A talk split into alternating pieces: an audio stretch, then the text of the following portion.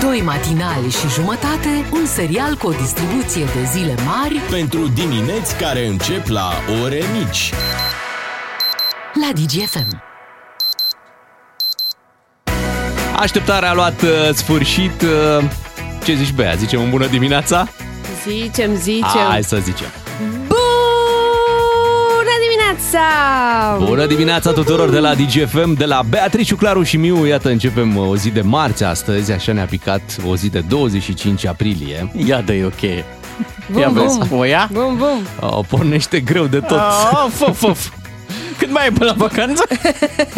Stai că ai venit din vacanță. Păi zi-ne câte zile mai sunt până la Crăciun, că tu le numeri tot timpul. N-am mai numărat nici asta. Ok. Te vezi tânjală. Tânjală! Păi, nu, că acum am un... alt calendar. Acum număr alte lucruri. Corect. Mai am 20 de săptămâni. Așa. Asta e. Bravo, Bea. Avem somnoroase păsărele la ora asta, pentru că pe la cuiburi se adună. Da. Am zis ca să, nu știu, să ne trezim un pic, să deschidem geamul, mai ales că în perioada asta deja avem foarte multe păsărele pe lângă blocuri, așa, prin parcuri. Da, au revenit la viață. Blocus păsăretus. Hai să intrăm un pic în această atmosferă. Știi ce sunt astea? Asta e ciocănitoare. Intră. Vrăbiuțe și ciocănitoare. Erau și vrăbiuțe acolo, da. Așa le place lor. Deci că e o ușă de aia care se închide așa mai... Mai ai păsăret? Da, bineînțeles. Păi da. Nu știu dacă ați fost la grădina zoologică. Am fost când eram mică. O să te mai duci și acum când devii mămică. E o vizită obligatorie pentru părinți. Este, nu? Da, la grădina zoologică. Acolo să vezi, în București, la grădina zoologică. Înainte, într-adevăr, aveau un elefant, mai era un urs, erau. Acum însă stăm foarte bine pe păsăret la grădina zoologică. Deci pe partea de păsări, începând de la găini până... Ai și flamingo, dacă le putem băga la păsăret. Aici stăm foarte bine. Deci grădina zoologică din București e... Bine dotată, nu? Da, cred cumva au și lăsat ziua porților deschise și au intrat. Aripa tânără. Aripa tânără, bravo. Hai să revenim un pic la păsăretul din urban, da? Din jurul blocului.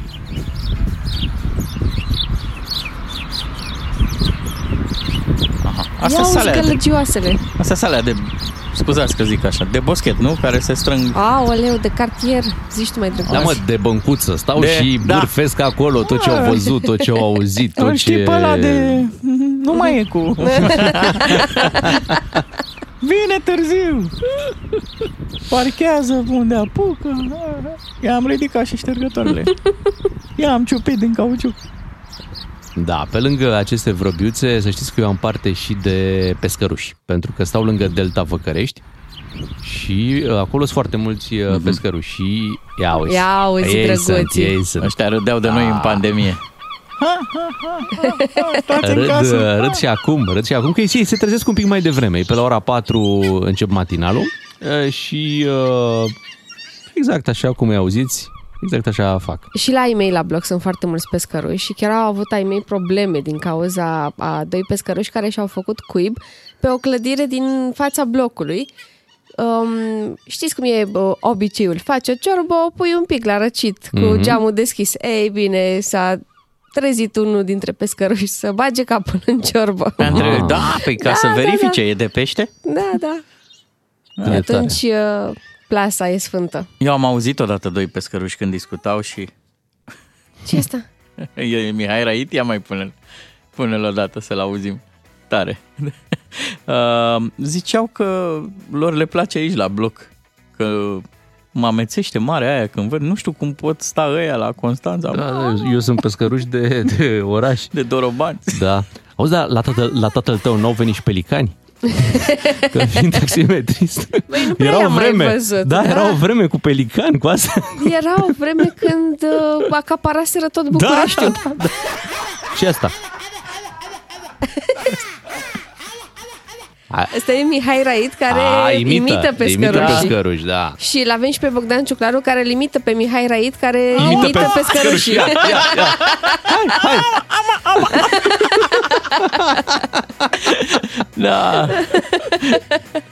Eu mai știu să imit niște păsări. Da? Da, le știți pe alea care fumează mult. Bună fotă! Care e seara târziu din club și vorbesc tonul. Ce faci? Da, ia să vedem dacă recunoști aici despre ce e vorba. Ia. Asta e imitatul. E tot imitată. Da. Ce zici că e? Cineva care s-a plictisit. Da, cineva care face taximetrie și n-are client. Cine e? Nu știu cine e, dar ce pasăre. Cine e? Cine e? Nu știu dacă ți-o pot prezenta chiar pe cea care a scos aceste sunete. Este o mierlă. Oh! Da, da. Da, da, așa face mierlă. Așa face o mierlă. Săracă, care n-a mierlit toată atenția. La ziua surprizelor. Exact. Iată, mierla este aici. Foarte frumos face mierla. Ia să vedem dacă mai recunoști ceva. Ia ascultă. Deci, în morse zici că trimite mesaj. Gata, m-am prins. Știi? Ce? Da? E... Hai, zi. Cum îi zice? Spune-i pe nume. Cucuveaua. Da. Cucuveaua. Da. Tot de bloc. Da, de bloc. Știi că pe vremea când Ion Iliescu era președinte, se spune, era o legendă, că în curtea Palatului Cotroceni e o cucuvea. Nu știu legenda. Așa se spunea, da? Cucuvea, da, în curtea Palatului. Nu s-a mai auzit. După ce n-a mai fost Ion Iliescu președinte, de la Traian Băsescu n-am mai auzit legenda asta cu cucuveaua, nici de la Klaus Iohannis, nici n-am mai zis. Treabă. Iată, stimați ascultătorii, o trecere în revistă. Cine ar fi crezut că ne începem ziua enumerând păsările urbane? De ce nu? Dacă și voi aveți în perimetru, bravo, în ecosistem. Sau dacă știți să imitați vreo pasăre. Da. Este de noapte momentul, sau de zi. Da. Este momentul să folosiți numărul nostru de WhatsApp 0774 601 601. Da. Dați acolo mesaje audio. Păsăriți cu noi. Iar noi imediat după ora 7 difuzăm mesajele voastre. Hai să avem o dimineață frumoasă, rămâneți cu Digi FM. 2 matinale și jumătate, un serial cu o distribuție de zile mari pentru dimineți care încep la ore mici. La Digi FM. Bună dimineața, vă spun matinalii, v-am rugat puțin mai devreme, când abia ne-am trezit și noi și voi, să ne trimiteți așa pe WhatsApp mesaje audio cu voi imitând, da, păsări. Da. Okay. Da. Să vedem cât de talentați sunteți la acest capitol. Am primit câteva mesaje interesante. O să trimit și eu unul. Da? Da? Dar tu poți să-l zici live. Bine, îl știți pe la piu, piu, piu, piu, piu, piu, piu, piu, piu. Da, e de la camion când ai cu spatele. E o pasăre care parchează. Piu, piu, piu, piu. Ia să auzim. Avem? Da, mesaj audio. Ia. Avec. Aici. Asta e cucu. S-a băgat în glumă. Glumă, mă, da, mă, avec. Cucul în Franța. Și în Anglia e with. Ok. Cucu. Știți că francezii mai fac așa. Cucu. Ia să auzim și altă pasăre. Băi, cântă cucu în Bucovina. Cucu. Tot cucu. Toată lumea e pe cucu. Da. Bine, e foarte bine. Axată. Hai să trecem la esențialul zilei în câteva minute aici la Digi FM. Esențialul zilei. Ne-am concentrat ca să cuprindem cât mai mult. Hai să vedem ce se mai întâmplă. Iată, polițiștii din Cluj au spart gheața și au distrus deja prima mașină de poliție din lotul ăsta de BMW-uri care a venit în România. 600 de mașini a cumpărat poliția, acum mai sunt 599 pentru că multă lume se întreabă, bă, când va fi primul accident? Când vor reuși să facă o daună totală? Știi, da, a fost daună totală? Bă, e daună totală mașina, e destul de clar acest lucru. Ieri au reușit, iată, cu prima. Hai că n-a fost vina lor. Și poftim? Pentru că... Nu știu, zic și eu. A fost vina lor? Fii atentă. Au făcut-o cu intenție? Nu, dar e foarte interesant pentru că au căzut în plasa lor polițiștii. Așa. L-am ascultat pe Tavi Perțea. Așa. Da, care a explicat accidentul. Și accidentul s-a întâmplat așa. Polițiștii, adică acum a venit un comunicat de presă care ne anunță că vinovat ar fi un șofer care a schimbat banda de mers fără să se asigure. Da? Ok. Deci așa aflăm dintr-un comunicat dat de poliție, vinovat este un șofer care a schimbat banda de mers. Polițiștii, încercând să le evite, au produs acest accident. Doar că între mașina care a schimbat sensul de mers, banda de mers, pardon, nu sensul, banda a schimbat-o, și mașina de poliție, n-a existat contact. Deci mașina care a schimbat banda de mers fără să se asigure, nu a atins mașina de poliție. Păi stai, că aici e interesant. Da. Abia aici e interesant, pentru că tu dacă faci o astfel de schemă, de accident, te duci la poliție și poliția zice: aveți contact cu mașina pe care ați încercat să o evitați? Și tu zici nu. N-ați păstrat distanța regulamentară. Atunci nu poate fi vinovat șoferul care a schimbat banda de mers. Vinovat este cel care a intrat pe contrasens și a produs accidentul, respectiv mașina de poliție. Ok. Da, din punct de vedere al... Nu, așa e. Deci când te duci tu la poliție cu schema asta de accident, ei îți spun așa: te-a atins măcar un pic, o mică urmă. O zgrietură, mașina aia care a schimbat banda de mers, nu.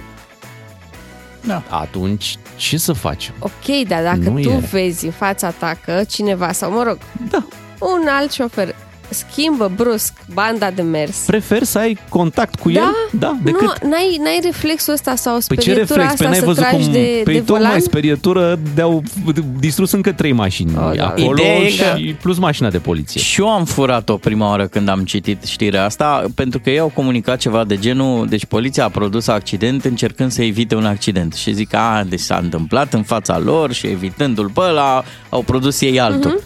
Dar dacă e în lumina celor spuse de Bogdan Miu, e că au evitat un posibil accident făcând alt accident. Făcând un accident adevărat, înțeles. Deci au făcut unul adevărat încercând să evite unul așa, o șifonare, știi? Da. Dacă schimba banda de mers, ce se întâmpla? Eu acum, sincer, sunt alături de colegii de trafic de la poliție, pentru că înțeleg că au fost și răniți și îmi pare tare rău. Asta și li s-a șifonat și îți dai seama. Plus că atunci când mi-am stricat eu trainingul bun, abia mi-l lăsese mama și am ieșit cu el pe afară. Și presiune mare cu mașinile astea, că toată lumea e cu ochii pe ei, că le-au primit și erau așa frumoase, impecabil primite, deja una e praf și cine știe ce așa. Am văzut că a fost și o preocupare foarte mare la poliție, să aducă influenceri, să le prezinte, l-au pus pe flic, să le facă o poezie. Serios? Pentru mașina, pentru mașina de poliție.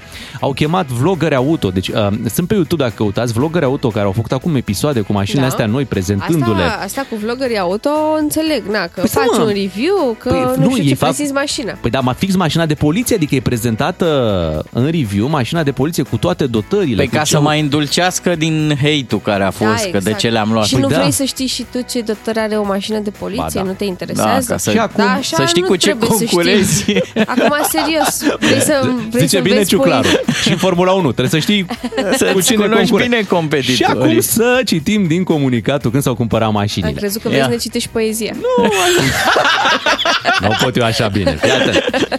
Poliția română susține că obiectivul general al proiectului este creșterea gradului de siguranță rutieră și scăderea numărului persoanelor decedate în accidentele de circulație prin dotarea corespunzătoare a structurilor de poliție rutieră cu aceste autoturisme. Au reușit. Da, au reușit. Perfect. Păi, au reușit. S-a întâmplat, măi, Bogdane. Da, mă, eu nu zic că da. Și cât ai zis? Mai sunt 599. Mai avem 599. Până la 112.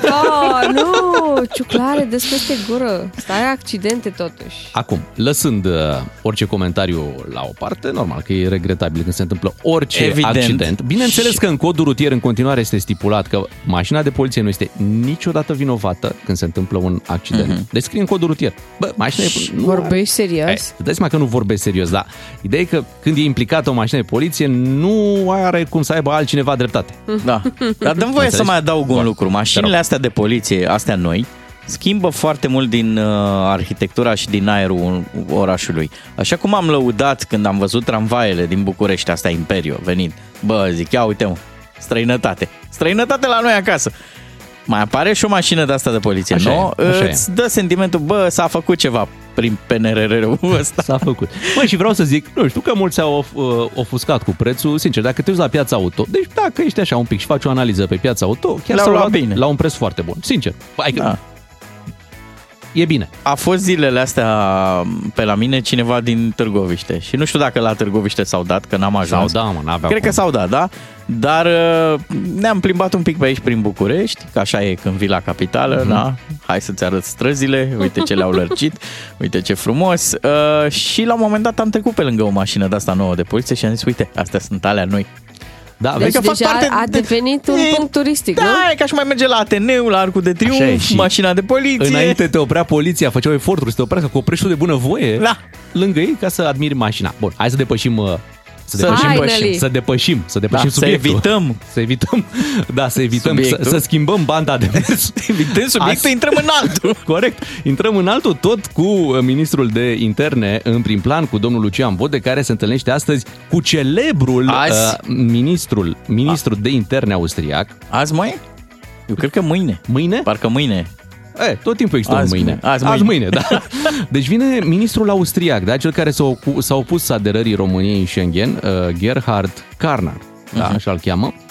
Vine pe aici pe la București să-i prezentăm situația și bănuiesc că vor pregăti ceva frumos cei de la ministerul nostru de interne, în sensul în care, pentru că ei s-au plâns că controlul la graniță nu prea e, știi? Da, mamă, da. Sper să-l țină în aeroport acolo.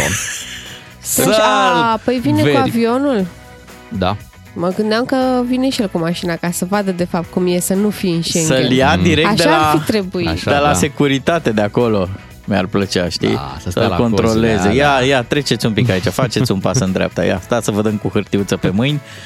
Nu? Centura nouă, cureaua și pantofii. Să-i desfacă tot bagajul. Da, ia, uite, vruști. Prețel, vruști de aici. Mi-ar plăcea. Pe de altă parte, am emoții și pentru domnul Bode. Nu știu, mai țineți minte, era un joc în copilărie, când să mă bucur? Întrebai când să mă bucur. Și dacă astăzi domnul Bode se întâlnește cu colegii din politică, ăsta să fie răspunsul. Curând. Azi, mâine. Da. Să te bucuri, să primești vestea. Și sperăm să schimbăm opinia Austriei. Poate s-au mai gândit și ei. E o legendă în presă că acest ministru de interne al Austriei a zis: eu vin la București doar dacă vă dau vestea aia bună. Și acum vine la București. Da. Ce ar fi? Hai să nu... Ne bucurăm înainte. Să nu ridicăm iar așteptările. Exact. Uite, vești proaste din fotbal... sau vești bune din fotbal. Așa. Gigi Becali anunță că se retrage din fotbal. Iar? Da, de data asta pare mai hotărât ca oricând. Da, lăsați că mereu a fost hotărât. De când mă uit eu la fotbal, de peste 20 de ani, nu știu de când e el la echipă, dar de când e la echipă, în fiecare an se retrage măcar o dată. Nu în fiecare an. Acum ești povestea asta, a pierdut cu Rapidul, a fost foarte supărat. A făcut tensiune. Da. Și vrea să se retragă prețul pe care îl cere, deci vrea chiar să vândă. Una este retragi, dar el nu poate să retragă, că va fi tot timpul tentat să revină, să-ți facă el schimbările, să știi. El zice că nu mai are nicio funcție, că s-a retras din toate funcțiile de la club. Mai puțin cea de antrenor, nu? Pe care a păstrat-o. Dar 25 de milioane de euro, atât este prețul pe care și-l dorește pentru a vinde FCSB-ul. Cât e un jucător respectabil în Europa, dacă nici stai măcar respectabil, un jucător spre mediu, da? Da. Atât costă un club din România care e la aproape, chiar și la cel mai înalt nivel. Na. Mă întreb de ce nu se îndrăgostește un Ryan Reynolds și de un club de ăsta din România, mai ales că Steaua, FCSB-ul și cu Steaua împreună au tradiție, adică ar merita și, nu știu, un șeic, un ceva, da. Să fie și la noi frumos, cu bani. Măcar un baron. Da, hai să nu-ți dori de astea, că s-au îndrăgostit niște spanioli de Dinamo și ai văzut ce a ieșit. Da, mă, la voi ați luat și aici de ăștia. Latino. Da. De carton. Dar uite, poate chiar Ministerul Apărării. Da, faci o șansă. Deci atentă, noi dăm foarte multe milioane pe niște avioane. Acum o să dăm în 2030, da? O să dăm sute de milioane de euro pe niște avioane pe care le vezi foarte puțin, adică le vezi o secundă cât a trecut, nici măcar o secundă. Da. Nici nu le vezi că sunt foarte sus. Așa FCSB-ul se vede, adică e o achiziție pe care poți să o nu trebuie să mai avem echipe care sunt legate de minister. Păi, tocmai ar fi o șansă bună pentru CSA să aibă drept de joc în Liga 1. Da, fără să schimbe legea, fără să mai faci. Da. Și ar și juca în Ghencea. Mamă, băi, de s-ar rezolva. S-ar liniști și Gigi Becali și ar lua și el banii și ar face un schimb de terenuri, că așa a început povestea asta, cu un schimb de terenuri, da? Și acum se va face acest schimb în care Steaua ajunge din nou în Ghencea. Bun, ne oprim aici cu esențialul zilei, 7:22. Bună dimineața! Se strică vremea așadar. Ce nu se mai strică prin România? Toate par să se strice. Așa îi zice, nu? Deci ar fi făcut vremea o excepție. Da, te dar gândești? Se strică doar azi. Care? Vedem... Spre mijlocul săptămânii, ne-ai auzit? Păi da, astăzi o să plouă un pic. Mâine și pe mine un pic răcorel, nu mai plouă. În București, pare. Da. Și după aia gata. Există o constantă totuși în România. A adus cineva niște covrigi aici la radio. Observăm că mănânci cu, și... vorbești cu gura plină. Ai tăi? Sunt ai colegului Dante. Erau ai lui. Au fost. Ei, au fost. Breaking news. Hai să trecem la un subiect mai serios, Bogdan. Lasă covrigide și uite, și la școală se consumă covrigi. Și acolo se strică lucrurile. Da, se strică lucrurile. A existat o inițiativă ca să existe camere de supraveghere în școli, în clase, dar, atenție, părinții, sau nu știu dacă părinți, dacă e bine zis așa părinții, grupurile părinților, oamenii care reprezintă părinții par să se opună acestei situații. Pentru că care e motivul? Nu vrei să știi ce face copilul tău la școală, nu vrei să știi că e în siguranță.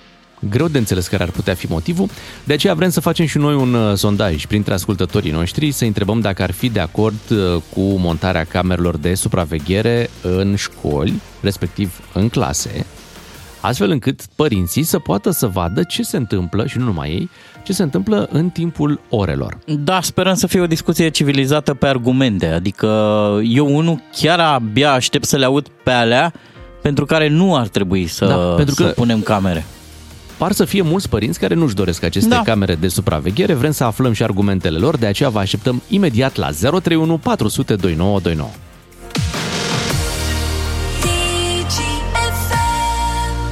Bună dimineața, 7:40. Vorbim așadar de un Big Brother, îi putem spune așa. Apropo de Big Brother, ați auzit că televiziunea publică ar vrea să achiziționeze acest format? Da. Să înceapă cu un format pentru elevi. Da. Formatul pentru elevi Big Brother presupune montarea camerelor de supraveghere în clase, doar că văd că e un subiect delicat. Delicat pentru părinți.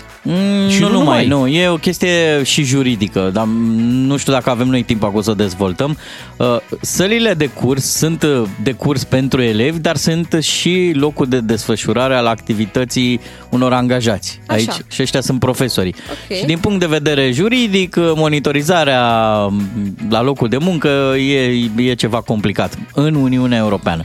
Și într-adevăr sunt multe aspecte. Ce se întâmplă cu acele înregistrări, în ce situații ajung la terți. Avem și motive pentru care să umblăm cu mănuși cu povestea asta.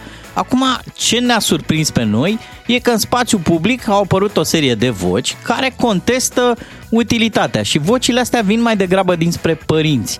E sau nu util să avem camere de supraveghere la clasă și, eu știu, în sălile de sport, pe coridoare? Mai ales că au fost recent câteva episoade destul de serioase în școlile din România. Am avut incidentul de aici, de la liceul Ion Creangă, cu profesoara care a fost, am stat atunci înțepată cu un cuțit. Da. Apoi am avut cazurile cu drogurile care sunt în atâtea licee din țară.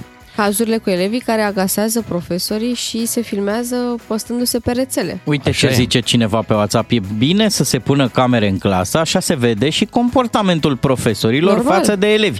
Ar fi minunat să se vadă cum urlă la ei și jignesc trimițându-i să se spânzure. Da.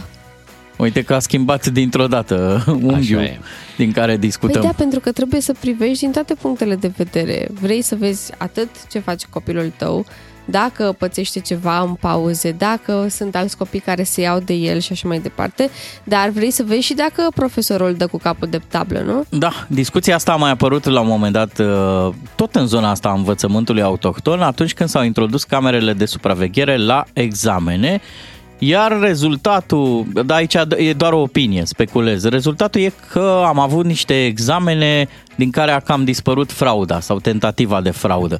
Dar atenție, e doar senzația mea, nu mă bazez și pe niște... N-am cifre. Articole în față, n-am date statistice. La 031 400 2929 vrem să vorbim cu voi și să aflăm argumente și ne-am bucurat să vorbim și cu oameni care nu sunt de acord, cu ascultători de noștri, care nu sunt de acord cu montarea acestor camere, ca să vedem care ar fi și aceste argumente. Între timp o să vă spun că la începutul anului, așa, un elev din Satu Mare a dat în judecată liceul unde învăța, pentru că era un elev care își cunoștea drepturile, pentru că în sala de clasă s-au montat camere de supraveghere și el în ianuarie a dat în judecată Colegiul Național Mihai Eminescu din Satu Mare, acuzându-i că încalcă dreptul lui la protecția datelor cu caracter personal.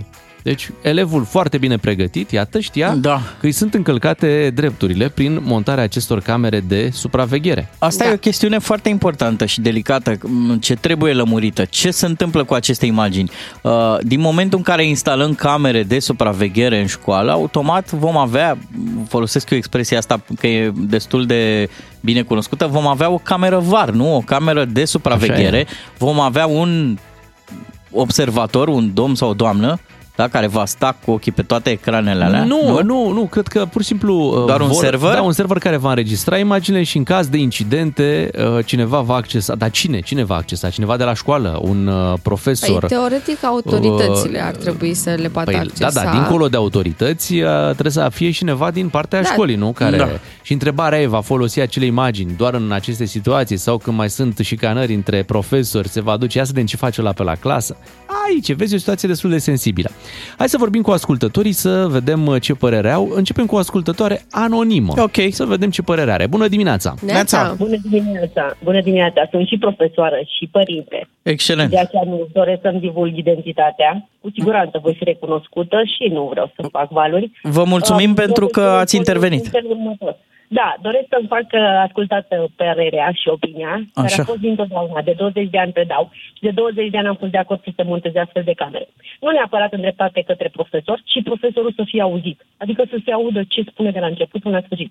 Elevii, în schimb, ar trebui să fie văzuți de părinți, pentru că astfel s-ar soluționa foarte multe discuții și conflicte. Fiecare părinte își vede într-un fel anume copilul, dar la școală copilul acela nu mai este la fel ca acasă, categoric. Da, o secundă, am remarcat, sunteți un pic subiectiv, adică să nu se vadă și profesorul sau a zis nu neapărat să se vadă și profesorul? De ce ar trebui doar copiii să fie văzuți? Pentru că mulți profesori nu doresc să fie filmați din acest motiv. Adică avem o problemă. Cum adică? Nu suntem egali în țara asta? Adică indiferent de vârstă și de... Păi da, apare problema pe care chiar tu ai spus-o, că profesorii la locul de muncă și aici sunt niște... Da, și copilul la școală. Cât timp se aude, așa cum spune ascultătoarea noastră, cât timp se aude... Nu puteți să obsesiza. Există totuși o diferență, adică...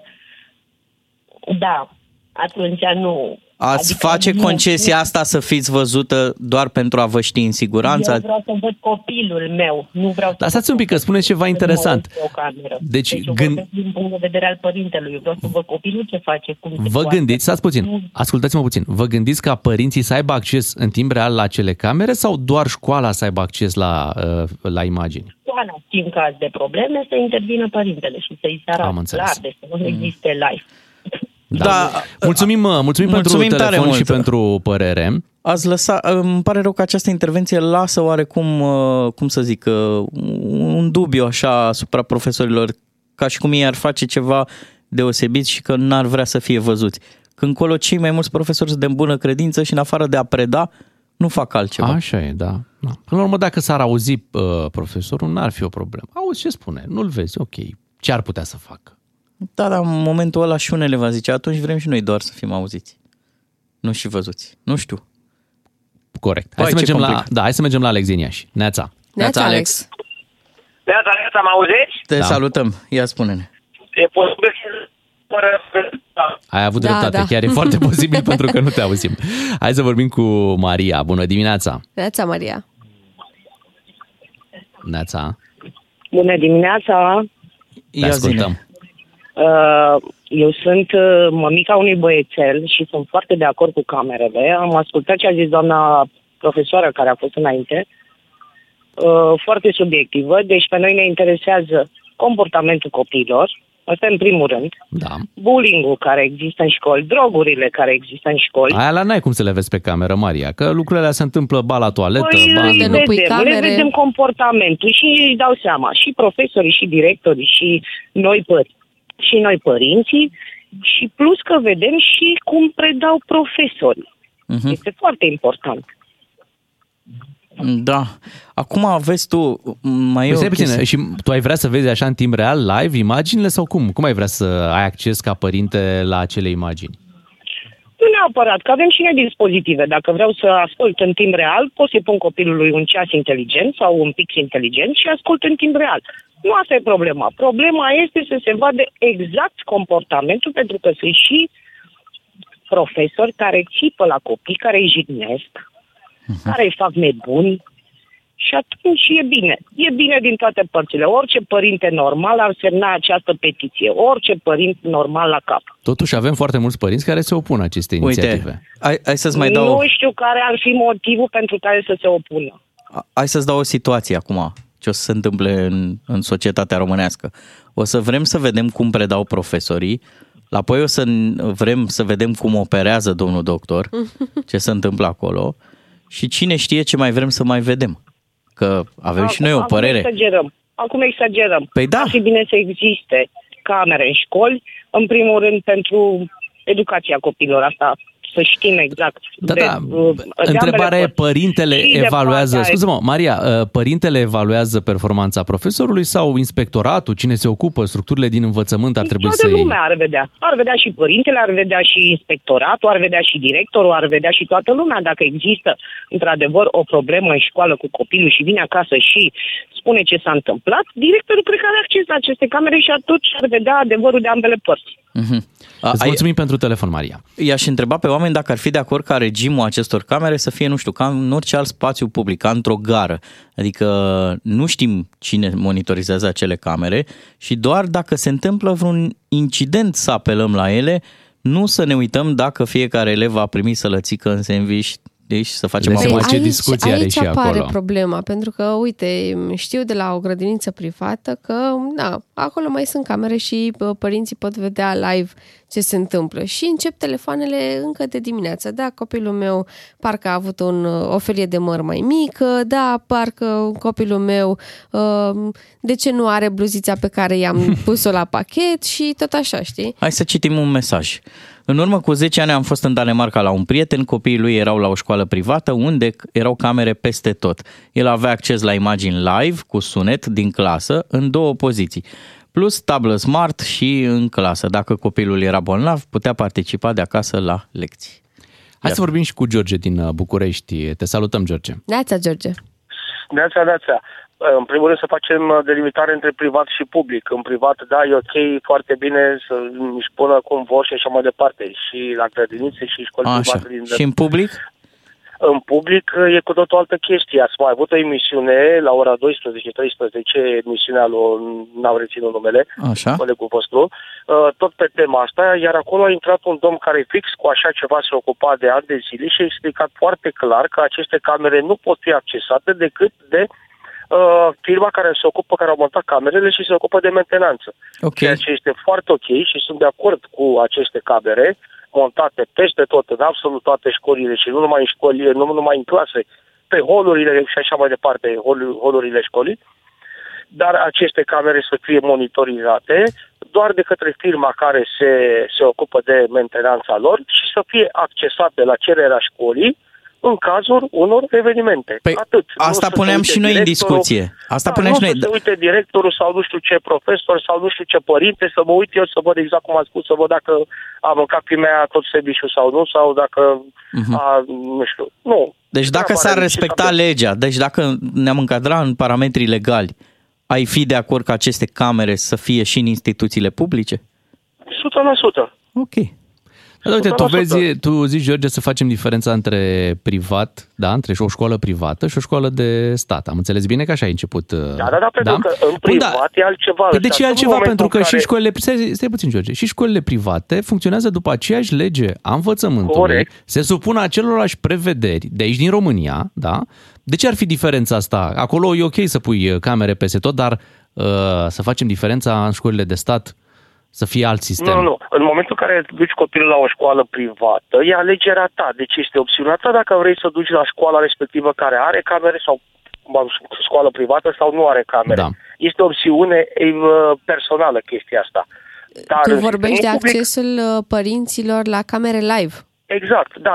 Asta este opțiunea firmei respective. Până la urmă, școala respectivă privată este o societate comercială la urma urmei, care face profit. Da, dar care se supune acelorlași reguli de învățământ, sunt acreditate. Reguli de învățământ, dar nu reguli de funcționare. Regulile de funcționare sunt făcute privat. Da, de ce nu plecăm noi de la... Știți că această discuție a apărut în spațiu public pentru că în școală s-au întâmplat incidente și foarte mulți, și părinți și profesori, reclamă faptul că școala a devenit un mediu violent.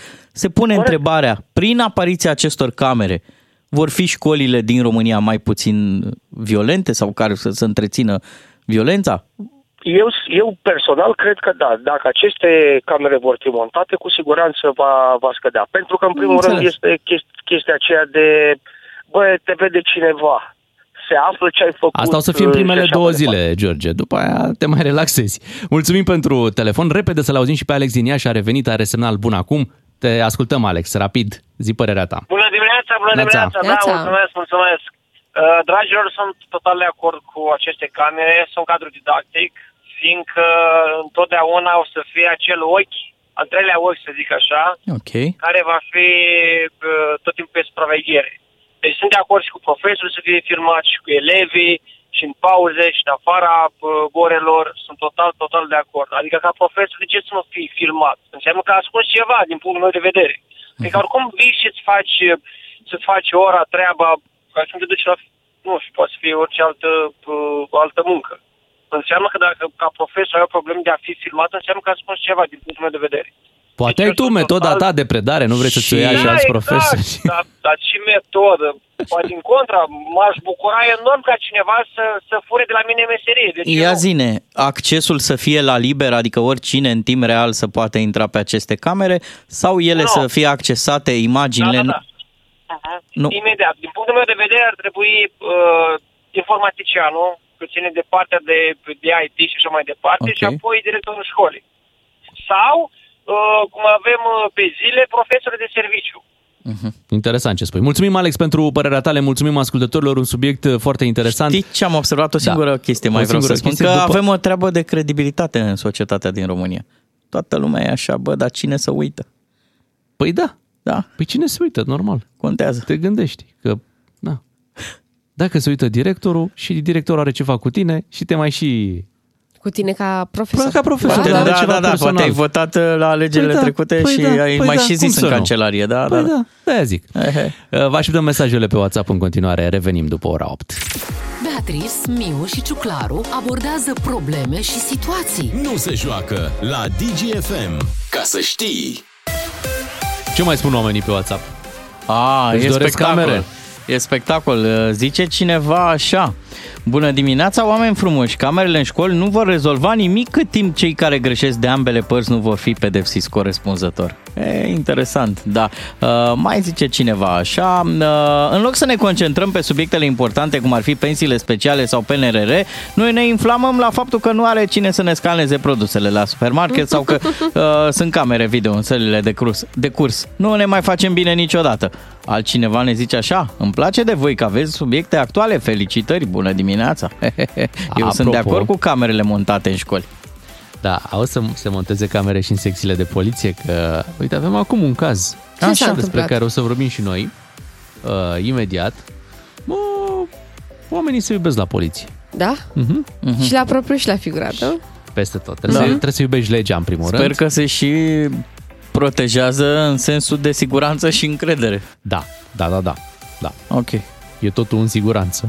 Am înțeles. Și încredere. Hai să povestim imediat ce s-a întâmplat la o secție de poliție dintr-o comună din Argeș. Se întâmplă și lucruri bune la poliție. Hai să salutăm acest caz special când, iată, sentimentele își fac locul. Își găsesc locul și într-o secție de poliție, unde de obicei, ați văzut, sunt tot felul de probleme. Numai energii negative în secție de poliție, nu se întâmplă nimic bun pe acolo. Energia nu e tocmai bună, dar după ce se închide secția de poliție, că na, are și un program acolo, mai ales pe la țară, se întâmplă și lucruri frumoase. Prezintă-ne un pic faptele.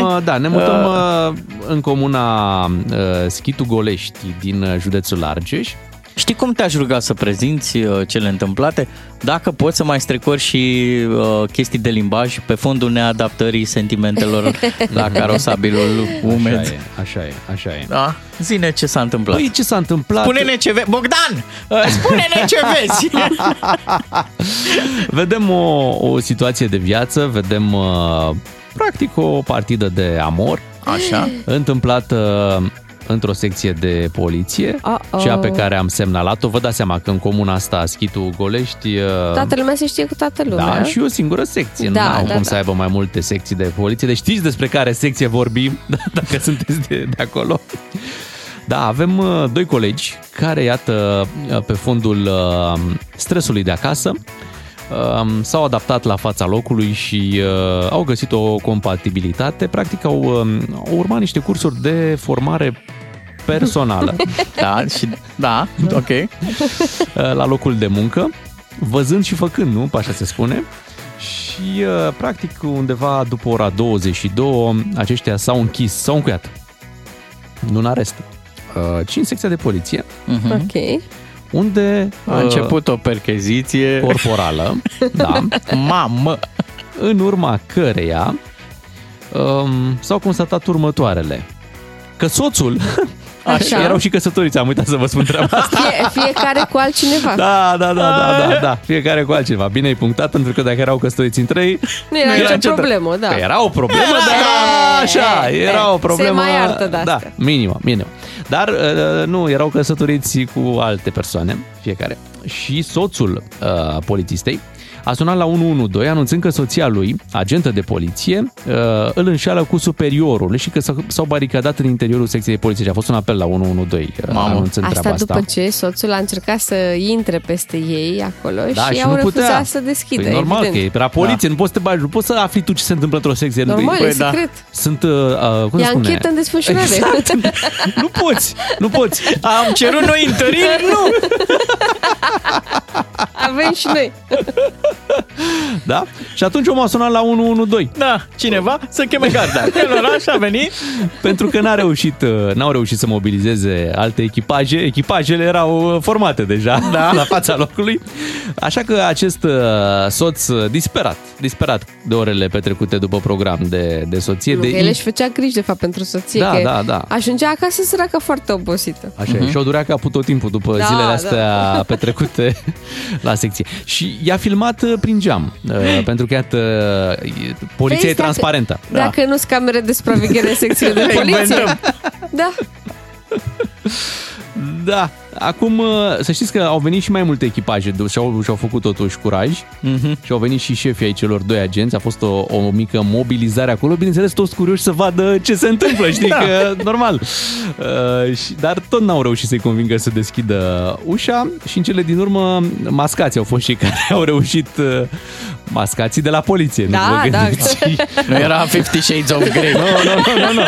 Nu, au venit mascații chiar și de la poliție și au rezolvat. Interesant episodul. Da, dacă îmi permiteți și dacă timpul e în favoarea noastră, eu aș vrea să vă prezint aceeași scenă, aceeași poveste din, unde ai zis? Golești. Iată ce nume. Schitu Golești. Aceeași scenă, dar pe cale muzicală. E foarte adică bine pentru cei care n-au priceput până la ora asta metaforele, dar ce se întâmpla? Au fost, practic, zilele astea au fost mai multe tamponări, în care poliția a fost implicată. Și acum, o detaliem pe aceasta. Da, cei doi colegi, practic, au început de la... Hai, lasă-mă să te ating. Nino. Ai dreptul să nu spui nimic. Tot ce vei spune va fi folosit împotriva ta.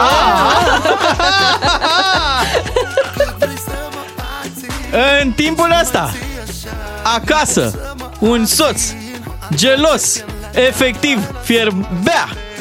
Și fierbea și motorul. Și întreba de zor. Hai spune cine, cine, spune cine, cine, spune cine te iubește mai mult decât mine. Cine, cine, păi să vezi. Cine, cine, cine te iubește mai mult decât mine. Câte mi-ai făcut, am știut să iei. Da, dar și colega agent de poliție, odată prinsă, a știut și ea pe cine să dea vina. Ești vinovat,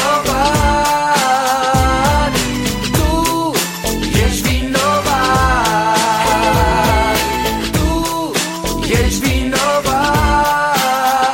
pentru tot ce s-a întâmplat. Da! Și evident că mascații, la momentul apariției lor la acest eveniment, au avut și ei un radio. Bec? Ah, nu. Radio pornit.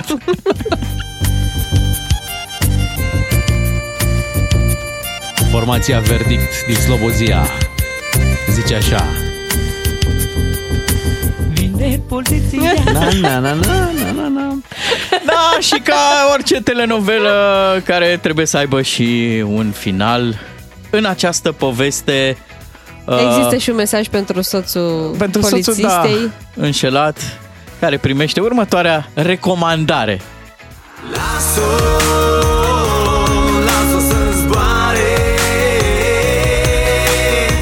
că așa sunt ele. Chiar mă gândeam dacă se deschide dosar de înșelăciune. Așa ar trebui, acolo la secție. În formă... continuată. Da, da, neapărat. Mi-ar plăcea să văd filmul ăsta făcut de americani. Traducere Irina Margareta Nistor, mm-hmm, cu Wash my back, acoperăm spatele. Da, da, da, numai că n-ar fi NYPD cum au ei, ar fi Schitu Golești PD. Vezi că o golești. Da. E un grup, se numește Polițiștii Omor, parcă, ceva de genul ăsta. Și Omor? Da, da, da. Omor, da. Omor calificat. Iată însă că sunt și alte și sentimente. Și polițiștii au amor, da. Da, de data asta. Așa, mă! Așa, de data, da, asta a fost în sfârșit cu amor. Frumoasă povestea, bine, mai puțin pentru soțul și soția, dar altfel s-a creat atât o... De ce zici că și pentru soție? Că soția... a ieșit bine din treaba asta. Nu, soția superiorului. A, soția era superiorului, și el, am uitat, da, să spun, da, că era și el însurat, doar că soția lui nu făcea ta deranj, ta scandal, stătea liniștită acasă și nu comenta. Păi, na, a văzut că se rezolvă lucrurile, a văzut și fără să se agite. Aștepta să se demareze o anchetă. Era în plină desfășurare în momentul în care poliția a ajuns la fața locului, bineînțeles, da, că așa se spune. 8:20, suntem aici în matinalul Digi FM, imediat la rubrica Ghinionar. Vom vorbi de anul despre așa ceva. Căci o avem și pe asta. Da, lăsăm subiectul pe care tocmai l-am discutat. Acolo să vorbim despre timpul petrecut în trafic. Așteptăm să îi descoperim pe cei mai mari ghinionari. 2 matinali și jumătate la Digi FM. Numai cine nu muncește nu greșește. Iată cum orașele Europei ușor declară un război traficului și mașinilor. Doar în România noi vrem să mergem peste tot cu mașina, nu ne interesează. A fost un maraton în weekend în București. Da. Și era foarte interesant de intrat pe Waze. Așa. Și de citit comentariile, da? Deci eu am venit pentru comentarii. Toți șoferii erau supărați, da, așa? Da, una e să fii supărat, să spui, bă, ce ne-au făcut, și alta e să începi să înjuri. Bă, da, să înjuri așa, da, la modul, ce ar trebui maraton? Ce prostie! Da, da, da. Da, în loc să încurajezi astfel de activități într-un oraș în care toată lumea merge cu mașina... Da, o să vreau într-una din zile. Toți sedentarii au înjurat în weekend. Așa urâților. E. O să vreau... Cum ai zis? Urâților. Okay. Ah, mulțumim. Mulțumim frumos, Bea. O să vreau în zilele următoare să facem o analiză, dar nu vreau să o fac eu, nici tu, Bea. O să o facă Bogdan, pentru că el este din Târgoviște. O analiză a șoferilor cu numere de Dâmbovița în București. O analiză... nu știu. Ești tendențios. O analiză de trafic. Deci o analiză de trafic. Dar nu vrei Prahova sau Giurgiu? Nu, vreau ca tu din Târgoviște, pentru că pe tine nu te pot acuza de nimic. Așa. Că ești de acolo, dar tu să faci o analiză a celor cu numere mai buni de Dâmbovița în traficul din București. Ar trebui urmați. Nu acum. Gândește-te, gândește. Uită-te, analizează un pic prin trafic, da? Bine. Până atunci hai să ne ocupăm tot de trafic la Ghinionar. Astăzi vrem să aflăm cine petrece cel mai mult timp în mașină. Dar nu, atenție, nu vrem să vorbim, adică vrem să vorbim în general cu șoferii de camioane, dar aici nu e cazul. Vorbim de oameni care se deplasează de acasă până la serviciu muncă, sau la școală, sau unde au o treabă dimineața, și care stau o oră, 2 ore. Sunt oameni în București care pleacă de acasă la ora 6:30, ca să ajungă la 8:30 în centrul orașului, unde au treabă, unde lucrează sau unde își duc copiii. Foarte mult. Două ore se petrece în fiecare dimineață. Asta doar dus. Da. Mai e și întors. Mai și încă o oră jumate la întoarcere, normal. O oră jumate, 2.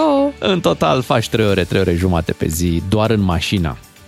Da, mult prea mult. Și nu ești plătit pentru acele ore. Nu, 031 400 2929. Atenție, nu Uber, nu Bolt, nu. Oamenii care folosesc mașina, dar nu doar mașina. Să știi că stau foarte mult în trafic și cei care merg cu autobuzul, cu tramvaiul, cu metrou. Îți dai seama.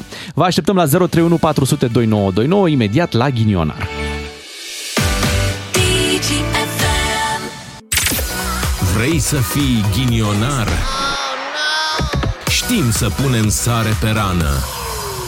Da, știm bine de tot. Astăzi la Ghinionar căutăm cel mai mare timp petrecut în trafic zilnic. Deci zilnic, timp petrecut zilnic în trafic de acasă până la job sau până la școală, unde îți lași copiii. Vrem să vedem ascultătorii noștri cu ce timp se laudă și să decernăm acest titlu de Ghinionar. Orașele mari ale României s-au superaglomerat. E o chestie evidentă. Adică e normal că acolo unde sunt business-urile, adică merge treaba, normal că vin oameni, se adună din ce în ce mai mulți, care vin fiecare cu o mașină, și în felul ăsta traficul devine de nesuportat. Dimineața mai ales. Da, și eu abia aștept să văd care mai sunt fluxurile alea de mers la job, pentru că într-o perioadă mergeam cu fluxul de 8:30-9, pentru cei care își doreau să ajungă la 10. Da, ăla e ok. Ăla de 7 dimineața e cel mai groaznic. Da. Crezi? 7 dimineața și 4 după amiază. Așa e. Și acum când îți cumperi casa, tot timpul e mirajul ăsta al agenților imobiliari care îți spun: păi ești la 7 minute de centru. Și într-adevăr, duminică la ora 21, tu faci chiar cele 7 minute sau cele 10. Sau miercuri la ora 3 noaptea. Le faci. Prin tunel. Prin tunelul Dacic. Da. Dar când ai tu nevoie, efectiv, de la tine de acasă să ajungi în locul respectiv, pune jumătate de oră, pune 45 de minute, pune o oră. Hai să vedem ce ne spun ascultătorii cu ce se laudă la 031 400 2929. Așadar, căutăm cel mai mare timp petrecut în trafic în fiecare dimineață, da?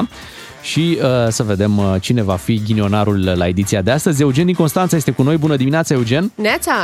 Salut! Eu nu am sunat neapărat ca să fiu ghinionar sau din astea. Am fost sâmbătă în București. Așa?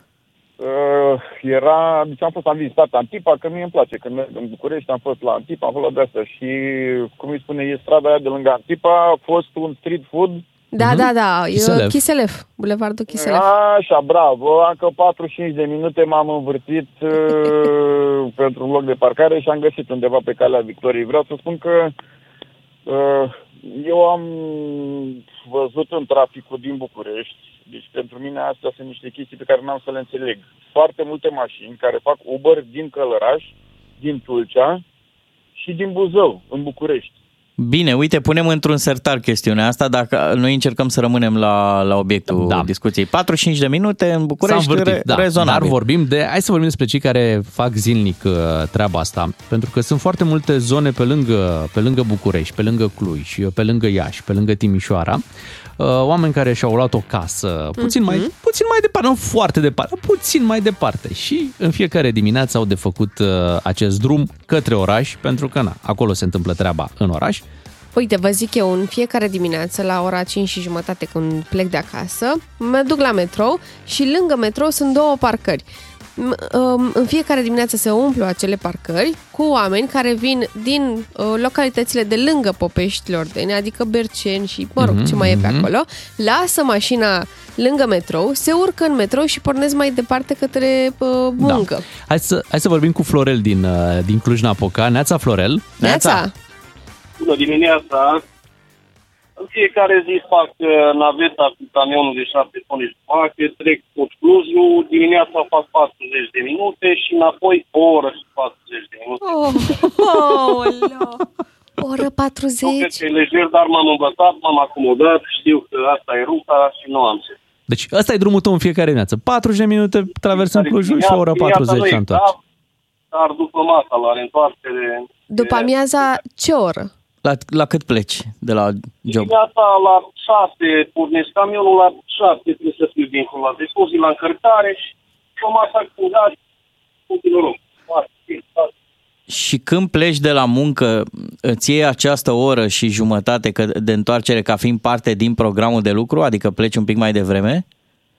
Nu e neapărat parte din programul de lucru. Programul de lucru e tot închei când ai parcat, dar m-am resemnat. E traf. Păi ce face, asta e ruta de camion. Dar în ora aia jumate, mă rog, o oră 40, cât faci tu la întoarcere?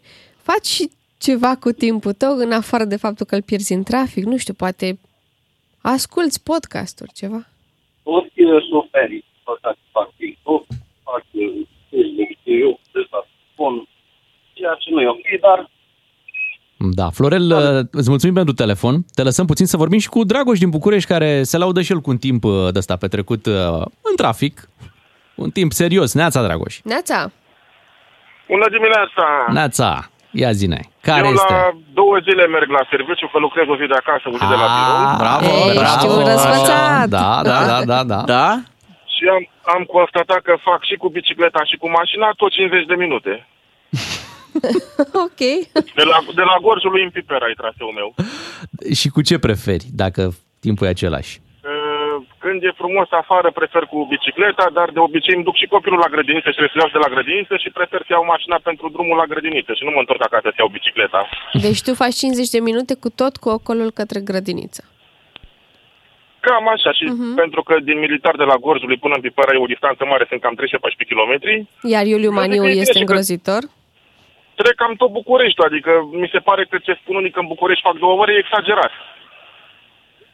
Să știi neapărat, că se poate. Se poate, uite. Din prelungirea Ghencea de acolo, uite, până...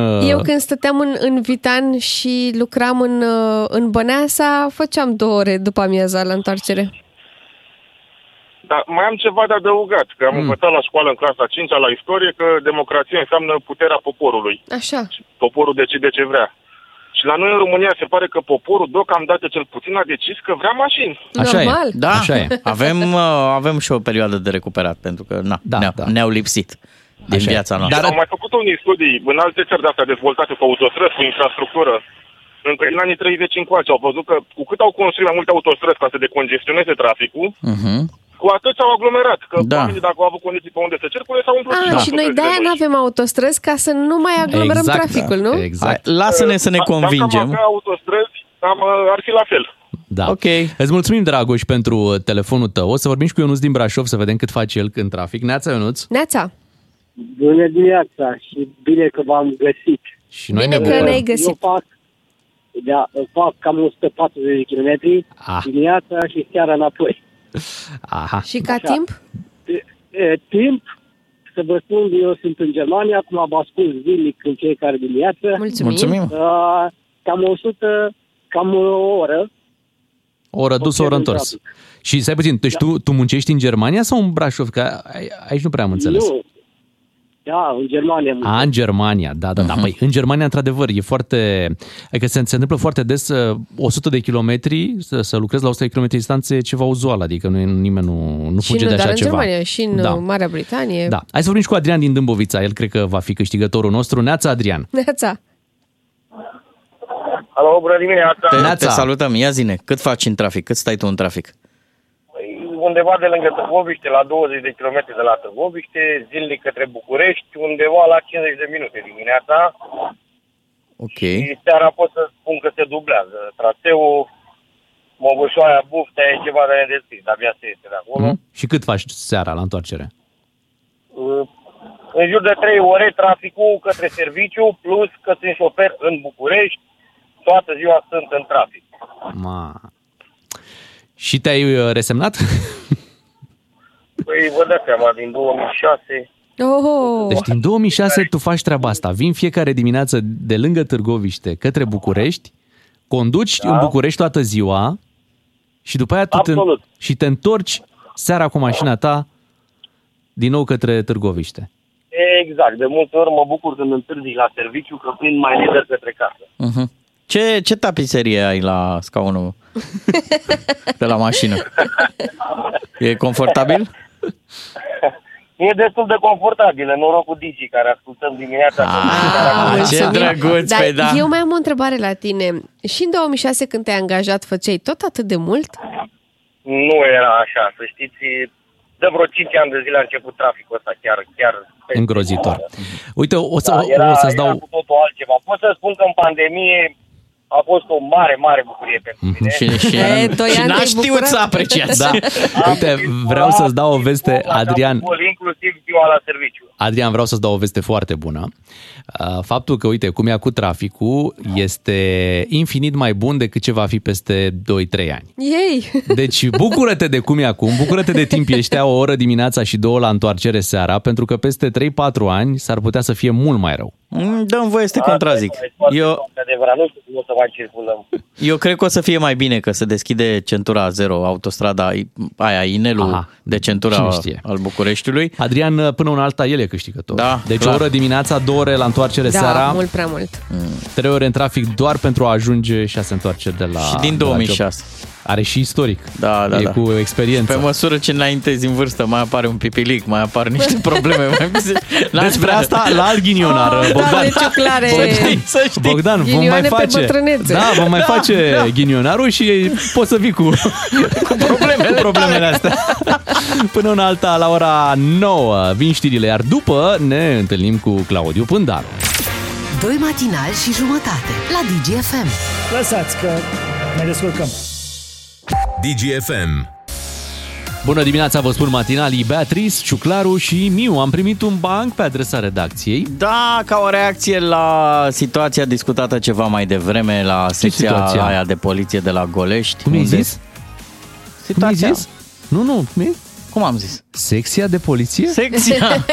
Unde se făcea amor calificat. Așa. S-a primit acest banc. Un polițist a venit dimineața pe la ora 5 la serviciu în pielea goală. Atenție! Iar superiorul l-a întrebat: ce-i cu tine, ai nebunit? De ce vin halul ăsta la serviciu? Polițistul, care era super exuberant, așa și agitat, zice: șef, am fost cu soția mea la o petrecere. La 3 noaptea am început jocuri de societate, s-au stins luminile și o voce a strigat: acum să se dezbrace doamnele! După un minut s-au dezbrăcat doamnele și din nou vocea: și acum să se dezbrace domnii! Și evident, domnii s-au dezbrăcat. Și la un moment dat vocea zice: și acum toată lumea la lucru! Așa și eu am ajuns într-un sfert de oră. Oh, Doamne! Da. Bine, Bogdan! La lucru! Toată lumea! Imediat îl luăm și pe Claudiu Pândaru. La lucru! La lucru! Să vorbim puțin despre austeritatea care nu mai există. Rar, clar și exemplar. Claudiu Pândaru la Digi FM. Bine ai venit, Claudiu! Bine v-am găsit! Neața! Suntem în această situație în care de la buget lipsesc niște bani, nu s-au încasat, în sfârșit au fost gândiți greșit acolo în buget și s-a vorbit puțin foarte puțin și timid despre austeritate. Dar asta sună foarte rău. Ne-a dus cu gândul în anii 90, când trebuia să strângem cureaua, așa ni se spunea atunci. Și atunci s-a renunțat cumva la ideea asta de austeritate și se amână diverse măsuri, cum ar fi, de exemplu, interzicerea acumului pensiei cu salariul la stat, plus multe altele. Da, nu prea îmi dau seama ce a mai rămas din ce anunțau că ar trebui să facă. Ideea foarte pe scurt este în felul următor. Statul român, niște funcționari ai statului român, ministrul de finanțe, dar nu doar ministrul de finanțe, că nu face singur sau de capul lui lucrul ăsta, a estimat greșit bugetul. Bugetul, proiecția bugetară și a unei țări e o estimare. Când greșești acea estimare, intenționat sau involuntar, la un moment dat tu trebuie să îți ajustezi cheltuielile, care în principiu sunt compuse din cheltuieli fixe, salarii, pensii, alea pe care le plătești, că n-ai încotro. Și mai ai investiții sau, dimpotrivă, ca și în bugetul unei familii, distracție, telefoane, da? Că la fel se întâmplă și cu bugetul statului român. Și trebuie să tai, fiindcă tu ai calculat greșit. Tu ai crezut că vei avea venituri mai mari la bugetul de stat. Pe ce te-ai bazat când ai crezut asta? Acum, na.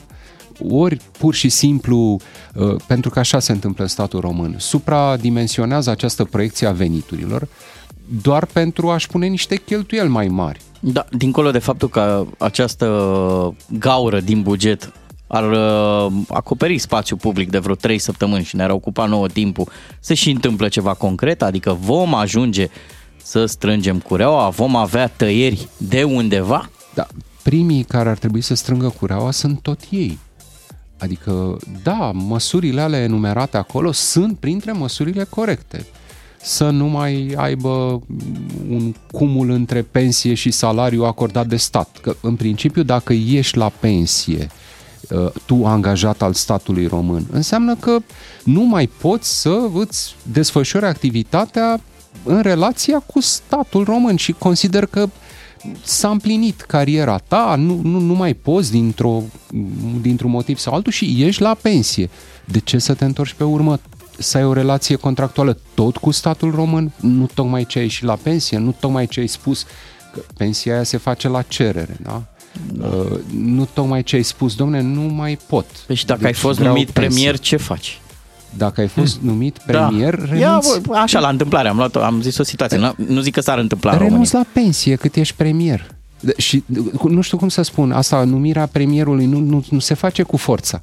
Adică nu vine cineva la tine, Bogdan Ciuclaru, de mâine ești premier, n-ai încotro, trebuie să faci. Da, zic ipotetic, asta. Nu că s-ar întâmpla la noi. Deci, Bogdan, eu repet. Ciuclaru. Așa, că să nu fie interpretat... Da, că s-ar întâmpla. Deci, măsurile pe care intenționau să le ia erau corecte. Ce lipsește însă ca de fiecare dată este concretețea și urgența cu care sunt luate. Există nevoia urgentă de a lua aceste măsuri. Cu cât pui mai multe măsuri care să-ți reducă aceste cheltuieli, cu atât și mai repede, cu atât vei ajunge la acea economie necesară pentru a te încadra în bugetul pe care ai reușit în realitate să-l construiești, să-l ții în picioare. Dar, repet, problema este că avem aceste discuții, ba apare ordonanța pe surse, pe urmă apar informații pe surse din ședința coaliției. Stai puțin, că de fapt domnul Ciolacu a vrut altceva, au venit primarii și au vrut și ei altceva. Și concretețea măsurilor pe care ar trebui să le ia guvernul, nu o vedem. Știți de vreo măsură care într-adevăr intră în vigoare de azi, de mâine, de săptămâna viitoare? Nu. Singura chestiune pe care o știm acum e că se discută. Deci combatem gaura bugetară, o umplem cu vorbe. Bun. Dar ce facem, Claudiu, cu achizițiile astea? Uite, se mai cumpără telefoane de astea foarte scumpe pe la primării, în tot felul... În comune din astea unde nu există măcar un dispensar. Da. Că da. Se gândesc și cei de la Apple, se deschid acolo o magazină. Adică au local, bani, au bani de 4-5 telefoane a câte 6-7 mii de lei. dar n-au bani să dea un var în... Realitatea este, și aveți, școală. Așa e, aveți perfectă dreptate, realitatea este că oricâte măsuri din astea mici, mărunte ar lua, nu vor fi suficiente. Dacă domnul Ciucă nu o să mai ia și pensie și salariu de la stat, din bugetul statului român, nu va fi rezolvată problema veniturilor bugetare. Atunci să ia. Una dintre măsurile pe care statul român trebuie să le ia, dar nu o va lua, fiindcă s-ar împușca politicianul singur în picior, este reorganizarea administrativă a acestei țări. Comunele alea despre care vorbiți voi, multe dintre ele nu ar trebui să fie administrate de un primar, de un aparat al primăriei, pentru că nu au de ce. Pot 4 comune să fie administrate de un singur primar, nu e nevoie de 4 primari. A existat o goană după titlul de oraș în România acum vreo 10-15 ani, pentru că în momentul în care devenea comuna oraș, și asta se întâmpla în urma unui referendum local, primăria primea mai mulți bani, mai multe fonduri din partea bugetului de stat. Și atunci, peste noapte, în decurs de un an de zile, au existat sute de comune care s-au transformat în oraș. La fel cum au existat sute de comune înființate sau divizate sau mărunțite. Deci ar trebui interzis cumulul de comună și oraș. Ar trebui în primul rând ca administrația acestei țări să fie mai suplă. Că unii primari nu și-au sensul, rostul, nu au cum să aibă veniturile necesare pentru a-și plăti nici măcar salariile. Și ei, da, așa e, și pe ei vedem pe urmă pe site-urile astea de licitații publice cumpărându-și telefoane. Primarii ăia ar trebui să își găsească de lucru în mediul privat. Dar cum să faci așa ceva? Ar fi logic să faci așa ceva. Ar fi logic din toate punctele de vedere, și pentru eficiența administrației publice și din toate punctele de vedere. Cum să faci însă așa ceva în condițiile în care primarii în România sunt cei care aduc voturi politicienilor, voturi pentru parlamentare, voturi pentru partid? Deci și reorganizarea teritorială e tot o perdea de fum, pentru că nu se face. Adică vorbim despre ea, dar știm cu toții că așa ceva nu se va întâmpla. Un an înainte de alegeri în România să faci așa ceva, da. De ce? Ce interes ar avea politicienii să își taie singuri voturi din sacul electoral? Deci privilegiile și pensiile speciale nu și le pot tăia, pentru că ar trebui chiar de la ei. Reorganizare teritorială nu se întâmplă, că ar suferi tot ei. Și atunci nu mai bine ne călăriți tot pe noi, nu ne măriți nouă niște impozite? Iată că am ajuns la ceea ce e mai simplu de făcut. Taxe crescute. Nu poți să excluzi în România, uitându-te la ce fac politicienii și că nu fac mare lucru în privința reducerii cheltuielilor bugetare, nu ai cum, logic, să nu te gândești că de undeva vor lua niște bani. Să sperăm că și acolo, sau că această problemă bugetară nu e suficient de mare încât să își calce peste instinctul electoral și în acea zonă. Că totuși și cei pe care ar trebui să-i taxeze suplimentar, clasa de mijloc, cei cu profesii liberale, IMM-urile, nu sunt doar niște IMM-uri, sunt alcătuite din oameni care le-au înființat, din niște antreprenori, au niște angajați, adică la rândul lor sunt și ei niște alegători. Așa că măcar acest gând să îi îndepărteze, să le îndepărteze mintea din zona unor astfel de măsuri, creșteri de taxe, când vine vorba de ele. Dar ți-a plăcut prudența cu care discută în spațiu public pe acest subiect? Cum se feresc să spună lucrurilor pe nume și să acopere cumva această gaură care nu există? Da, sigur. Vrem să acoperim o gaură care nu există. Exact. Bun. Și toți stăm și discutăm. Asta e nivelul de maturitate al politicianului român. Crede că dacă bagă capul în pământ, nimeni nu vede cât de ridicol este. Singura realizare fiind că nu se mai vede el pe sine dacă a băgat capul în pământ. Dar în rest, toată lumea sigur că o să-l vadă și o să-i vadă ridicolul. Din păcate însă, fiind acest an preelectoral și anul viitor unul electoral de la un cap la altul, nu văd politicieni suficient de maturi, politic și electoral, încât să ia niște măsuri absolut necesare, firești, logice. Nu-i văd, deși, să știți că dacă le-ar lua ei nu ar pierde atât de mult pe cât cred. Dar le e frică. Mulțumim, Claudiu, pentru analiza ta din această dimineață. Claudiu Pândaru, ne auzim în fiecare zi de marți în matinalul Digi FM. Ascultă Digi FM, rețeaua națională de radio cu știri din 30 în 30 de minute. Ca să știi. Și bună dimineața, vă spunem, ați auzit, președintele lucrează 24/48, 24 de ore activitate intensă, 48 de ore pauză. Păi. Iar 24 de ore întâlniri bilaterale, semnat memorandumul, făcut, agitat pentru noi, pentru România, normal. Dar nu trebuie judecat, nu trebuie judecat. Pentru că președintele României ne-a obișnuit, el ia pauză inclusiv între cuvinte. Adică, și dacă ăsta e drumul spre succes, lăsați-l în pace. Dacă așa trebuie făcută treabă. Da, și mie îmi place că o face foarte temeinic în America de Sud, ia fiecare țară la pas. Exact. Și călătoriile mele. Da, uite, asta ar fi o nouă carte. Da, iar de... la pas prin Pampas. Ce vă mai amuzați voi? Poate președintele, cine știe, relansează economia. Mamă, să vezi tu ce... României acum și... Vezi cu ce acorduri vine... Cu ce schimburi comerciale. Să știi că sunt importante vizitele astea. Și normal. Vedem că președintele a făcut în Japonia acum... Treabă. Da, acum câteva săptămâni. Și ce, nu se simte? Ba da. Acum. Ba da. Așa. Acum face America, treabă în America de Sud. Ușor, vine ușor. Și asta la Austria. Acum ni se deschide și cu Schengenul. Simt eu...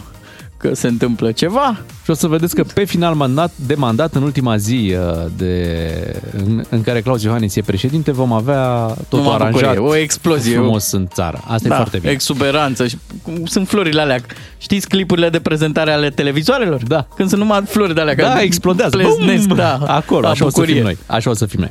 Până atunci avem ce să sărbătorim, nu ne plângem. Astăzi este Ziua Internațională a Telefonului, așa că o să încercăm să ne amintim cum era cu telefonul mobil pe la începutul lui, cum era cu telefonul fix, Bea, o să-ți povestim. Cum era vă rog, pentru că eu n-am avut telefon fix de la Corotițu. Chuck Norris. Au avut vecinii mei și mergeam să la ei să mă joc cu telefonul Corotițu. Când Graham Bell a inventat telefonul, Chuck Norris avea deja un apel pierdut. Nu, Graham Bell avea deja un apel pierdut de la Chuck Norris. Sau așa. Așa era bancul. Sau așa. Vai de capul tău, ia o felie de pâine cu Graham și ne auzim puțin mai încolo. Unde-s vremurile când făceai bancuri bune, glume bune? Da, s-au dus. Imediat revenim și vorbim despre telefoane și o să avem nevoie și de ajutorul vostru. Astăzi sărbătorim Ziua Internațională a Telefonului. Sună telefoanele, bine de tot, de mulți ani. Și acum hai să vedem dacă vorbim de telefoane fixe sau de telefoane mobile. Hai să luăm cu începutul, telefoanele fixe. La început a fost telefonul fix, discul, care în România, atenție, oamenii luptau ca să aibă telefon fix și pentru că nu puteau face față, nu existau atâtea numere câți oameni își doreau, se făcea cuplaj, Bea. Adică aveați mai mulți aceeași linie telefonică? Da. Și în momentul în care suna la mai multe apartamente, la și două. Cum știi că e la tine? Nu, răspundea toată lumea. Toată lumea răspundea, și nu că vreau cu... Tu presupuneai că ceilalți vor închide și nu vor asculta. Și nu închideau niciodată bârfitorii. Ei, mai închideau, dar așa s-a născut și celebra frază care a rămas în folclor: alo, cuplajul închide. Te rog. Nu te gândi că erai prieten cu cuplajul, nu. Așa se numea cuplajul, nu te... Dar cine era cuplajul? Un vecin, dar nu era neapărat de pe etaj. Eu nu știu cum se făceau legăturile alea telefonice. Că putea să fie cineva de la scara de lângă, oricum din zonă. Din zonă. O cunoștință. De cartier. Da. Ok, da. Bine. Așa a fost o lungă perioadă. Ați stat vreodată să ascultați ce vorbește vecinul la telefon? Oficial nu. Oficial nu, nu și neoficial cu cine și înșela nevasta. Nu se poate spune la radio. Băi, dar mi-au că aminte, eram în liceu, păi și stăteam cu orele la telefon cu colegii. Bă, deci era Asta când s-au băgat ofertele alea bune. Dar nu zic de telefon mobil, e telefon fix. Da, la fix. La fix, da. Păi, și prima dată când s-a băgat telefonul, eu țin minte că atunci când am avut prima dată telefon, nu aveam cine știe ce ofertă și vorbeai așa puțin, nu știu cât aveam, 20-30 de minute. Cam așa, da. Gratis și restul plăteai. Gratis, ca să vorbești gratis la telefonul mobil, dacă la ăla te referi. Ziceam de la fix. Ah, de fix ziceam. Dar asta cu gratis, niciodată n-a fost gratis. Ideea era că în abonament erau impulsuri. Exact, impulsuri. Erau incluse niște impulsuri, știi? Și se dădeau impulsuri. Mai apoi, acele impulsuri erau folosite pentru a te lega în rețea. Păi, deci așa mi se pare atât de ciudat, e sincer.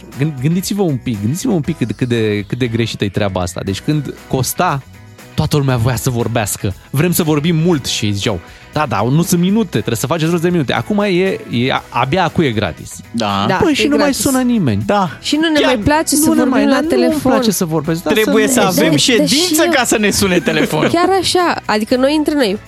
Mie dacă îmi sună telefonul, eu nu răspund. Decât dacă sunt ai mei sau fratele meu sau Iulian. Atât, eu nu răspund. Ce s-a întâmplat? Dacă te sună cineva, întrebi. Corect. Ce-ai pățit? Înseamnă că s-a întâmplat ceva chiar nasol. Cumva lucrurile merg acum pe zona asta de a anticipa. Cineva ar trebui să-ți dea întâi un mesaj, să spună despre ce e vorba. Da. Și ulterior, dacă nu se poate rezolva printr-un mesaj, atunci sună-mă. Chiar să sună, știi, și să vorbești. Eu când vorbesc pentru interviuri, când bucuiesc, când prind pe cineva la un interviu, eu mai întâi dau mesaj și întreb, pot să vă sun? Ok. Nu, prima oară, greșit. Prima oară dai un mesaj în care întrebi, pot să vă dau un mesaj? Și dacă îți răspunde da, atunci pot să vă sun. Da. Și când suni, pot să vă iau un interviu. Exact. Așa e foarte merge. Bine. Dar să ne amintim că au fost în România vremuri când se vorbea la 3 secunde. Pentru că la telefonul mobil. La telefonul mobil, da. Sun la gara, sună mă tu. Da, la telefonul mobil, la cele 3 secunde era gratuit treaba. Costa foarte mult, deci ei și-au în pierdere pentru că îți trimiteau acasă factura detaliată și erau teancuri întregi de apeluri. De-astea de 3 secunde, pe care ei trebuiau să le printeze. Așa era atunci, veneau facturile prin poștă. Și veneau cu chile de foi. Da, în această dimineață am vrea să vedem și noi, am vrea să ne aducem aminte de vremurile cu vorbitul la 3 secunde și o să vă rugăm pe WhatsApp la 0774 601 601 să trimiteți mesaj audio de 3 secunde, da? Și noi să le difuzăm, ca să reușim să vorbim. Super rapid! Hai, încercați și voi. Astea mergeau la modul unde ești? Stai și la coloane. Unde anume? Am ajuns la coloane. La coloane la română. Incredibil. Nu te văd. Păi, hai să dăm și ca să aibă sens, să facem dedicații.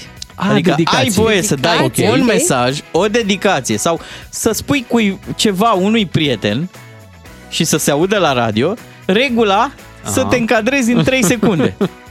Greuț. Nu e greuț. Uite, deja au venit câteva mesaje care au o secundă. Da. Nu, aveți 3, deci erau darnici. Lăfăiți-vă! După aia au scos chestia asta. Și că a dispărut la un moment dat. Și-au dat și seama că nu e chiar combinație. Așa e. O să difuzăm imediat mesajele voastre. Deci un mesaj audio pentru cineva, da. Dar regula să fie de 3 secunde. 3 secunde. Hai să difuzăm și câteva. Și până dăm mesajele, vă povestesc și eu foarte pe scurt cum era cu telefonul demo. Ați auzit vreodată de telefonul demo? Am auzit, dar erau... Nu era legendă. Deci telefonul demo era ăla la care nu plăteai. Unde am lucrat eu la un post de radio, patronul avea și ceva servicii de-astea de GSM. Vindea și telefoane și abonamente. Și ni s-a dat un telefon demo.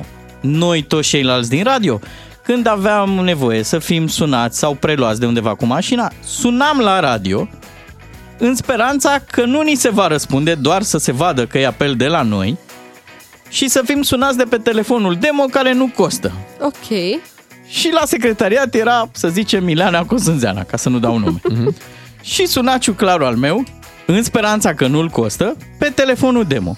Ce făcea Ileana Cosânzeana? Răspundea. Da, și zicea, închide că te sun eu. Oh, deja te taxase.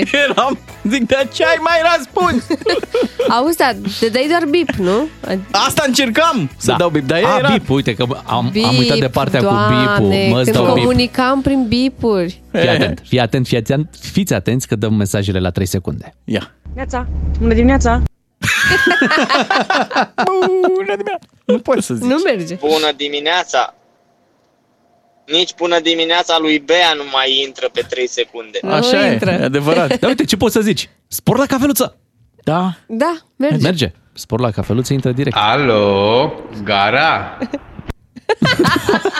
Cam lung, cam exagerat alo ăla. Era mare peronul. Mă, să știi că era o gara de oraș mare. Era o problemă în Ardeal să vorbești la 3 secunde. No. Bună. Dar reușeai. Da, dar îți încăpea servus. Da, servus intra direct. Servus. Da. Dar trebuia să fii rapid, știi? Pentru că tu nu aproximai exact și dacă depășeai, atenție, dacă depășeai cele 3 secunde, deja se taxa minutul. Da. Erai facturat. Erai facturat și era chiar o prostie. Adică, dacă aveai 4 secunde, da, tu erai pe minut. Taxat pe minut. Era și treaba asta, da, că se rotunjea. Probleme avem. Hai să mai ascultăm mesaje de la voi. Auzi, mă vezi conchid. Râsul ăla te-a dus în 4 secunde. Da, clar au fost 4 secunde. Te-am facturat, sorry. Hai să mai dăm.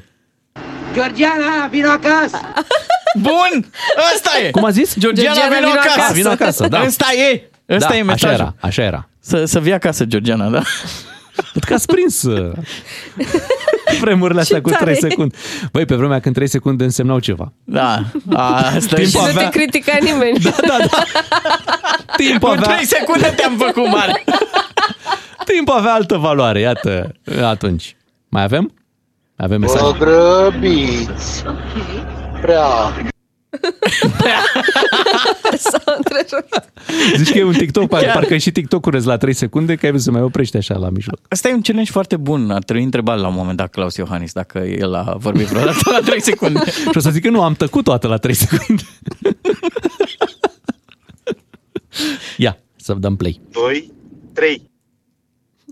Doar a numărat. Da, doar a numărat. 1, 2, 3. Aha. Ăsta e regimul de 3 secunde. E civilizat. La ora 18 toți în centru.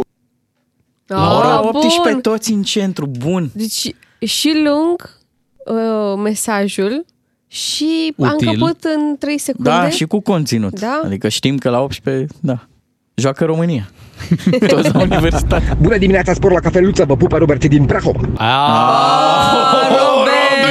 Ia-i minutul lui Robert, că ți-a luat cafea lungă în dimineața asta, Robert. Nu era așa. Era mai scurt. Mai avem? Încă unul. Hai să-i dăm play. Acum că sunt pe patul de moarte, trebuie să-ți recunosc că am îngropat 1.000.000 de euro în... Asta era un ban. Dar nu l-am prins prea bine. Deci cum a zis? Acum că sunt pe patul de moarte, trebuie să-ți recunosc, nu? Că... Trebuie să-ți recunosc că am îngropat 1.000.000 de euro în...